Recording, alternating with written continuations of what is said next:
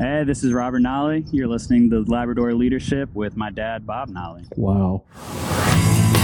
Live from the RVA, this is the Labrador Leadership Podcast with Dr. Bob Nolly. The program that brings you the leadership skills that can make you the most authentic, approachable leader for the sake of your business, your team, and for you. Now, here's Bob. Hey there, everyone. How are you? Welcome to the Labrador Leadership Podcast. You know, I noticed something. It's this time of year, at least here in Virginia. I think it's already happened elsewhere in the country. School is getting ready to start. That's a passage of time every year. And It is a big deal. Getting ready for that. And no matter what your age, no matter what your age, how you handle the shift of the school year is a big sign of the presence of good leadership tactics in your life. I saw an article in the New York Times uh, earlier in the month about advice from for new students from students that have already been to school, and there's some interesting points there. And one of them is uh, extend yourself. And Grace from Bucknell said, as an incoming freshman, I wish I'd known I did need to know everything. I was so wrapped up in the idea that I had to know my major and how to navigate the campus and the social scene, even how to do laundry. Sometimes the beauty is in figuring out these things organically. I think that's just beautiful. It's just beautiful. Another point a lot of people made was centered around the, the whole idea of doing the work. You have to do the work. Well, there's no surprise there. Somebody wrote, outline all your papers, footnote everything, even if you don't do outlines or think they're a total waste of time. A quick overview of how the paper will be organized will help you loads in the long run. That's Casey from Hampshire. Uh, if you ever feel like your classes are too difficult to handle, don't worry. Oh, that's a great, that's a great piece suggestion right there. If you ever feel like your classes are too difficult to handle, don't worry. There is always help out there. Most schools offer free tutoring service. Most professors are more than happy to help you during office hours if you ask them politely. That's from Assad from uh, Florida International. You know, in all the classes I teach, I have this thing called the no stress policy. And I, I just, the advice is whenever it gets to be too much, because sometimes the topics are very complex or the assignment is pretty weighty, I tell them just take a deep breath, step back, give me a call, drop me an email, and let me know what the issue is, and we can work through that. Do not let the stress eat you up. Let's see if we can find another one here. There's a section on uh, understanding the system and work it. And that is uh, expect the administration to care about you you're a single yellow hanging folder in an ocean of student folders, so be ready to fight for anything you need. Krista from Brooklyn College. That uh that's a pretty interesting point. That that's true in terms of the numbers of things, but don't sit there silently and expect the administration, whether that's an admissions person or a tutor or somebody in the academic office or a professor, don't expect them to know what your issues are reach out to them. Uh, she wrote in her comment, fight for something, but do feel like you can stand up and ask for what you need, ask for the help you need. Uh, that's a good one too. And there was one other bucket of comments here. Uh, be yourself. Don't compare yourself to other students. It's easy to feel lost, especially when it comes to academics. Remember that everyone has unique talents and you have four years to cultivate yours. Wow, that's great. Shivani at a University of Chicago. Uh, someone else here. I still struggle with feelings of inadequacy and social incompatibility specific to my experiences as a low volume first generation student. Oh, applause to you for, for getting to college. Uh, Brittany Lewis from uh, Amherst. You're more for your more fortunate peers, excuse me, will frustrate you with their well meaning suggestion to just buy a new one after you lose your coat. Yeah, that's battling through a lot of small things here. So that's, uh, that's a good thing here. Uh, take care of yourself. Uh, college life is similar to what happens when you get high. well, I'm, I'm not going to say anybody's name here. Wow, I shouldn't say that. You have a vague idea of your surroundings and forget who you are and where you wanted to go. Well, you do need to take care of yourself as well. Hey, here's the whole point of sharing these with you. I, I applaud everybody that's gone to college and has the opportunity to go to college and has figured these things out. And this is actually a great read, and I'll link this up in the show notes of this article so you can read it. If you're going away to school for the first time, there, there's some nuggets of advice here to think about. But if you're going to school as an adult, if you're going back to school, the challenges are a little bit different. For example, uh, none of these folks here refer to the fact that even though many of them may be working while they're going to school, you know, probably most of these folks do not have a full time job. And people that are coming back to, go to school again do have a full time job. And that that's that's different. That's a whole different lens to have to look to going back to school to. And so I'm going to share with you I think it's timely here as we're all going back to school. And, you know, so many colleges are on different paces. We have colleges that are on the semester schedule. Some are on the trimester schedule. Others are on the quarter system. Others are on a seven week, uh, seven week class segment. So, gee, I guess it's reasonable to think that there's always somebody going back to school. So here's my advice for you if you're going back to school as an adult. And here's why I make that point. I've I've watched thousands, thousands of working adults go back to school.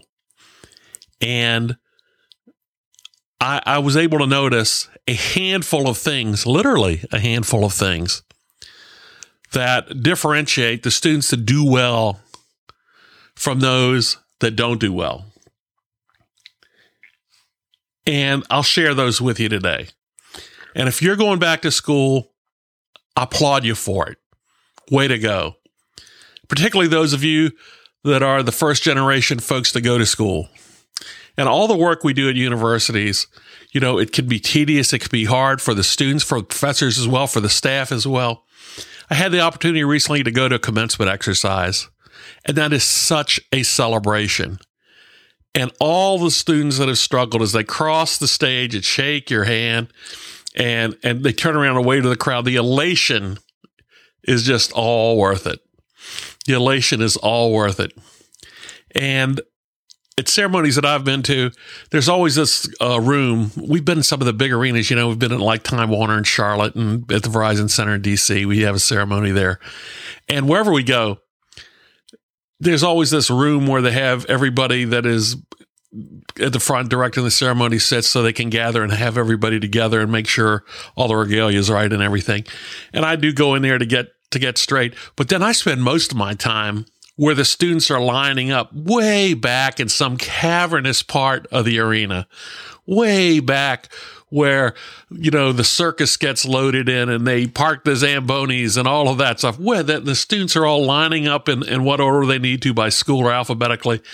And I just walk by them and I go, tell them to smile and to celebrate and to be excited. And I ask them, is there anybody's name this since I have to read a lot of names?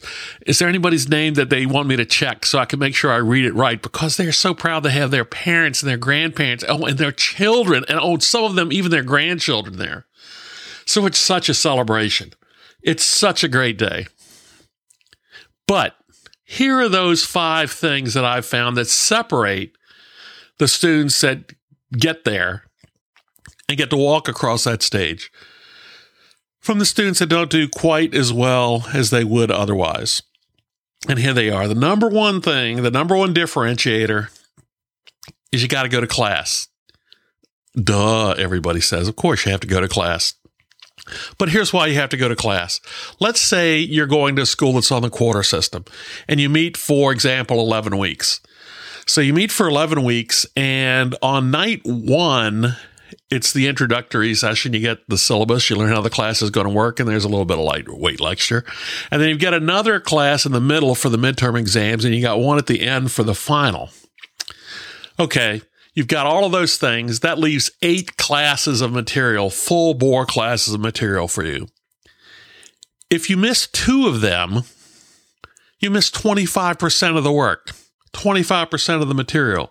Even if you get to make up the assignments, 25% of the work. Can you make that up? Sure, you can make that up. Do you want to have to make it up? No, you don't. Because you're working, you're busy, and you have to go to class. But there'll be a day just like this. Listen to this day. Listen to this day. The alarm goes off at 4:30 in the morning. You get up and you put your feet in the back of your partner or spouse and you get them up so they get to have a shower with a hot water. And you get up and you go downstairs and you make lunches for everybody. You make lunches for him and you and the kids and everything. And you make lunches. And then you go up and you get the kids up and you feed them breakfast and you get them out the door. And then the spouse goes out the door. And then you get up to get the shower and it's cold water. So you get in there and you get clean and you get off to work and you go at the front door and you put your key in the car and it click, click, dead battery, car won't start. So now you have to battle that. So now you're battling that. You're running around the neighborhood. Does somebody have jumper cables or you have to call the AAA and wait for them to come? And you do get the battery started. Boom, the car starts up and you get into work and you get to work and there's your manager standing there. Whether, whether you're working in a store, you're working in an office, he's standing there, you know, tapping his wrist, looking at his watch, going, where are you? And go, I'm, I'm sorry. I had car problems. I'm, I'm never late. I try to be there. And, you get to work in the morning, and all day you have to work with the customer from hell who's on this planet for no other reason than to make your life miserable. But you're an excellent worker, so you do everything you can to take care of that customer. And it's a tough morning because you do take care of their complex problem, whether you're on the phone with them or in the store or whatever. And it's lunchtime.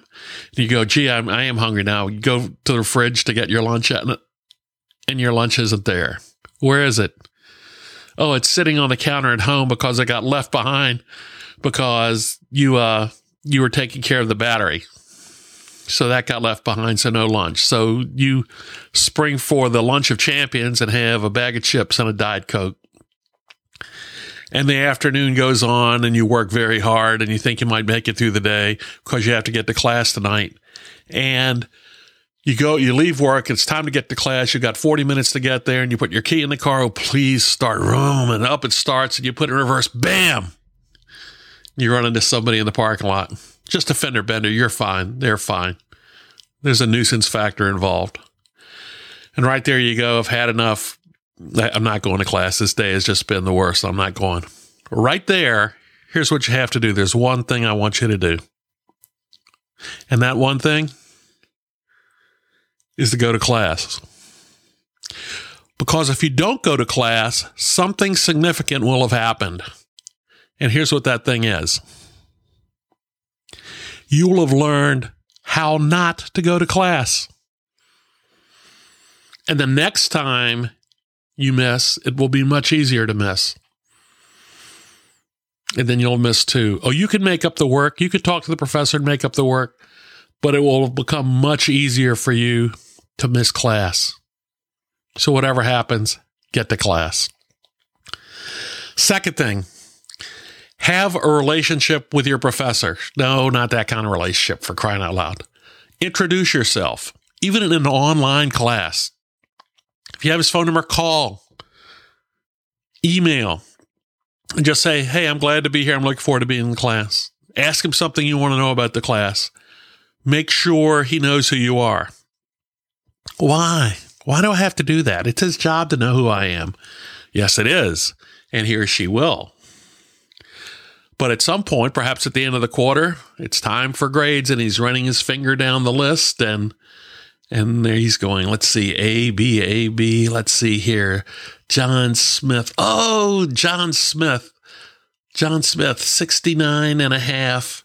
Oh, gosh, almost got a C, D. But if you've called him, he's going, Oh, John Smith, he works so hard in this class, 79 and a half.